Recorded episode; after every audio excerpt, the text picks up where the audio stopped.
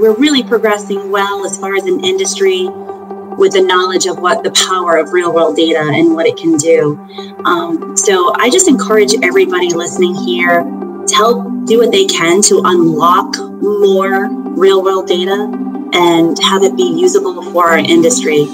Welcome back to Trial Better, ERT's podcast covering all the latest news and advancements in clinical research. On this episode, we're joined by Jennifer Stacy, Senior Vice President of Clinical Sciences and Operation at TriNetX. Host Otis Johnson talks with Jennifer about the global expansion of real world evidence and how insights from this data can power safer, more diverse clinical research. Stay tuned now to listen in. Hi, everybody, and welcome to the Trial Better podcast. I'm your host, Otis Johnson, ERT's Vice President of Trial Oversight and Chief Diversity Officer. Today, we're excited to welcome Jennifer Stacy to Trial Better. Jennifer Stacy is Senior Vice President of Clinical Sciences and Operations at TriNetX Inc. I'm looking forward to a great discussion with Jen about the use of real world data in clinical development. Jen, thanks for joining us and welcome to Trial Better. Thanks, Otis. I'm happy to join you today. Thank you for having me. Oh, my pleasure. My pleasure. Why don't you tell the audience a little bit about yourself? Sure thing. So, well, I think we mentioned everyone that I'm currently at TriNetX as the Senior Vice President of Clinical Science and Operations. Uh, but I've been in the clinical or life sciences industry for the last 22 years. I started off in a cell signaling laboratory developing antibody research tools for drug target and biomarker discovery. And that was back in the days where EGFR, HER2, KRAS were all unknown uh, entities in the biomarker space. Um, and then after many years of doing that lab work, I moved on to a company called Citeline, where I had various analyst roles, eventually becoming a principal analyst, working with hundreds of pharma and CRO companies on competitive trial intelligence. And that's where I really delved into deep into the clinical trial world, working with clients on competitive landscapes, trial benchmarking, um, PI, site ID, supportive work. And then later I moved um, into a role as a manager in the clinical informatics and feasibility group, under your leadership um, at a large CRO back in the day. Um, and I was really pleased to join you and the team working with multiple data sources, including Citeline, um, as well as so many other claims and EMR data, um, working on RFI, RFPs, and responses to lots of study proposals. Um, and then finally, in that work, I really, really enjoyed it, but I realized a big piece of the missingness of using data to help better clinical trials was that patient level data. And that's where TriNetX um, came to me. And I realized this was a new company that was really up to great things, using a federated network of healthcare organizations um, and using their data to help advance clinical trial uh, research and planning. Yeah, you and I go way back indeed, uh, uh, Jen. I've, I've even been a user of the TriNetX platform. Um, but for our audience members who aren't as familiar with TriNetX, can you share a little bit more about your organization and uh, the role that you play in the research uh, ecosystem? Absolutely. So, TriNetX was founded in 2013, and we were commercially launched in early 2016 after some stealth mode of building up our network and clients. Um, so, TriNetX is the global health research network, and it has a SaaS on demand patient data platform um, that includes advanced analytics, uh, downloadable data sets, and it ties to consulting services, which all falls within the purview of my team. Uh, TriNetX connects the life sciences industry to patient data from around the world. So it really supports R&D to RWE. And this patient level data supports rapid insight generation um, to clinical and medical publications and advanced thought leadership. Um, as our CEO says, when someone joins TriNetX or to any of our users, welcome to the revolution, because we're really using um, this data to help trials be conducted more efficiently, help research be conducted faster, bring drugs to the market quickly, and ultimately helping treat patients much sooner than they would otherwise. Great, great, great. Um, I noticed you mentioned patient data from around the world. Looking back three to five years ago, there was some criticism of the non global nature of real world evidence. Some even described it as US centric. So, how has TriNetX responded to these types of criticisms? Mm-hmm. Absolutely. And that, that is correct. It's amazing how far we've come the last five years. So when I did join TriNetX, which was five and a half years ago, um, there was data in the US, and that's where we were founded. And that seems to be the case for many other similar companies or those just using data to help support their clinical trial optimization or real world evidence generation. I think TriNetX early on knew that just having uh, a base of data in the US was never going to be enough. So we early set um, our insights on expanding ex US, um, first into the EU, and then later we were looking at, and we are currently in Asia Pacific and Latin America. So the non-global nature is very important to TriNetX. Uh, we have staffing that are that is overseas um, that reside in countries outside of the U.S. Um, across Europe, Asia Pacific, and Latin America to really help us build up our network of data that is truly global. Uh, impressive, impressive development. Uh, I'm sure that capturing this data at a global scale comes with com- complications. What challenges have you faced during this uh, global expansion? Uh, you are right, Otis. It, it hasn't been an easy task, and um, it's not the one that I'm the spearhead of of the company, thank goodness. But I'm definitely part of the ride, and watching it over these years and supporting it. I think the biggest challenge is how to get this data quickly um, it's not easy and it does take time. So we organically have grown our network. We started with one site that was ex-US in Europe uh, in 2016, and then it grew to another eight or so in 2017. And then in 2018, we realized our organic growth across the globe was continuing to go. We were contracting new sites and even getting that data onboarded, you know, into our master terminology and into the TriNetX platform. However, I think the, where we really addressed the challenge was uh, in April 2018, we acquired a company called Custodix. They had an insight platform, and ultimately they were the TriNetX of Europe and had healthcare organizations that we didn't already have contracted. So it seemed like a natural fit and acquisition, and they really have blended into our company as one. So I think the organic growth that we were already already on track with and currently embarking on to this day combined with the inorganic growth of acquiring the Custodix's Insight platform and all their EU data, and then together continuing the organic growth, um, we really covered a lot more ground across um, the EMEA.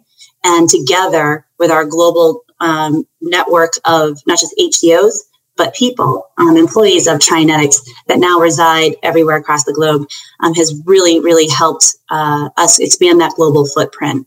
And it still takes time to onboard, but with more people and especially having a ex-US presence and uh, boots on the ground in these other countries, it really helps the contracting go much smoother. And so more and more are joining that family at TriNetX in our network. And we're pleased to have, um, as of recently, we're now having Japan join our network. We have one third of Japan that we have their data and we're currently onboarding it. And we're looking forward to releasing that soon as part of our global entity and part of our platform. Wow, that's impressive. So, Latin America, Europe, Asia, uh, the data set has just been expanding. Have you seen sponsor motivation to use real world data change over the last few years? Perhaps even response to changes like you just described of, of having more global data available? yes, I think daily I get more and more requests for ex US data um, just from the clients. It's hard to come by. Uh, I think we were, you know, the US is really saturated and we still have lots of great options and can do a lot of great research here in the US. Um, but having access to global data, there's a high, high demand for it. I think people want to do individual country analyses. And there's just, uh, whether it's for clinical trial optimization and finding patient sites and PIs, or if it's for real world evidence generation and just knowing how drugs are being used in different countries. Um, huge, huge demand. Like I said, you know, over the last few years, but especially in the last few months, I feel like we um, we we get unlimited questions regarding it. So uh, there's definitely definitely high demand for ex-US data, and we're doing our best as far as TriNetX to use the data and the network of ex-US healthcare organizations to address as many questions as we can for our clients. Yeah, I, I can certainly understand how having more data opens up multiple opportunities on, on many fronts. Um, so, having a diverse representative mix of clinical research participants remains a challenge for the industry. How can real world data help the industry address the ongoing issues with representation of diverse patient populations in clinical research? Oh, this is this is a great question, Otis, and I'm so glad you asked it. Uh, so, over the last few months, particularly, we've put an exceptional focus on um, diversity and inclusion with data um, at TriNetX. Uh, a colleague of mine actually uh, hosted a webinar on this exact topic and talking to our clients about how to use the TriNetX data to help with diversity inclusion in clinical research from R&D to RWE. Um, so I highly recommend someone, um, if they're interested in watching it, to reach out because I'd be happy to share a link with them. But the TriNetX real world data is, is great for help understanding these patient populations. So even if you're planning a clinical trial and you would like to have a more diverse population, you can use the real world data to see out of the patients you would recruit for your study. You know, you can look at different age distribution amongst them, race and ethnicity, and other comorbidities that might exclude certain patient populations, geographic representativity. So ahead of time, just like we would use clinical data for protocol design by feasibility just based off an inclusion exclusion criteria, we can now do the same to help expand the trial um, and maybe picking the sites that have more diverse populations of interest that would still be eligible for the study. Um, in real world evidence generation, the same thing. We can actually use it to explore these different patient pockets that wouldn't necessarily be studied in um, RCTs, but we can actually explore these more diverse populations and how they're using drugs and reacting to treatment in the real world. So we do get a lot of um, asks for that. I'll say the ultra elderly populations, how you know how they're responding to a certain drug treatment, or patient stratification and looking at different segments of patients from pediatric populations to oncology populations and how they're reacting to different therapies or just how their clinical um, history is within a certain disease. So I think having all this data in large numbers of patients where you don't have to recruit in conducting these observational studies is very, very helpful for, for both clinical trial optimization and trial design to just real world evidence generation and information gathering. That's really encouraging to hear, Jen. According to ERT research, as of July last year, 82% of sponsors had adopted some type of virtual trial technologies into their studies. Does TriNetX have a role to play in helping sponsors run effective, decentralized, or hybrid trials? Is this another area of opportunity? Absolutely. So, the consulting team um, that sits within the clinical sciences and operations team is heavily engaged with many sponsors um, in this exact ask. So I do like seeing the demand for these hybrid trials or virtual trials um, increase. So um, while we can help place, you know, work with our healthcare organizations to do these virtual or hybrid trials, um, we're also using the data to help our clients with external control arms, um, retrospective or prospective observational studies within the data, parallel arms, um, and even dynamic cohort studies are, are, being asked for as well, just to really look for the incidence of a condition within a patient population. And a lot of these are going alongside of RCTs, but I love seeing that they can support other ways of conducting a study um, that doesn't always involve enrolling patients the old fashioned way. Um, more and more uh, virtual, hybrid, and other observational types of studies with the data are all being included in clinical research today. And we're really happy to support our clients in doing so. Uh, indeed, um, as you speak, I just realized that the opportunity is just um, just endless with this type of uh, data. Do you have any final thoughts you'd like to share with our audience? Yeah, I do. Um, I really think you know we're really progressing well as far as an industry with the knowledge of what the power of real world data and what it can do. Um, so I just encourage everybody listening here to help do what they can to unlock more real world data and have it be usable for our industry.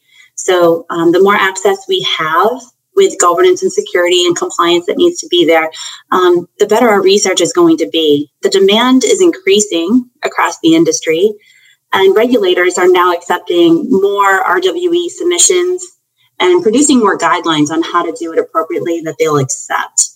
Um, and then, you know, from patients to healthcare organizations, we need to get more permission um, to use their data. So, as a patient myself, I always give permission that my data can be used for different research purposes because I do want to help, you know, patients down the road and research advance. So, I encourage others to do the same. And, you know, just making sure it's still continued in a de identified or some sort of protected or consented manner. But if we all allow our data to be used um, in these different types of purposes, it'll allow for bigger populations to research. It'll be less costly for the industry um, compared to randomized control trials, which ultimately should help reduce drug costs in the end. Um, research could be conducted quicker through real world data versus having to enroll patients and I'll again say go the old fashioned way with RCTs. And really, just using more and more data in our research whenever we can just seems like the most ethically sound way to keep moving forward um, in this drug t- development continuum. That's a great call to action, uh, Jen. We all have a role to play in accelerating the development of these life changing uh, medications. There you have it. Jennifer Stacy, Senior Vice President of Clinical Sciences and Operations at TriNetX Inc. Thanks so much for joining us on Trial Better. This has been a really interesting and insightful discussion on the tremendous opportunity to leverage real world data to propel clinical development. This is your host, Otis Johnson. As always, thanks to our audience for tuning in. Please remember to comment, rate, or review Trial Better on Apple Podcasts or your favorite podcast channel. You can also reach us at trialbetter at ert.com with any questions or suggestions. We'll see you next time on the Trial Better podcast. We hope you enjoyed this conversation on ERT's Trial Better podcast. Thanks so much to Jennifer and Otis for an awesome discussion on the potential of truly global, real world evidence. To stay up to date on all the latest content from Trial Better, subscribe to Trial Better on your favorite streaming platform. Questions or comments? Email trialbetter at ert.com. Until next time, thanks for listening to Trial Better.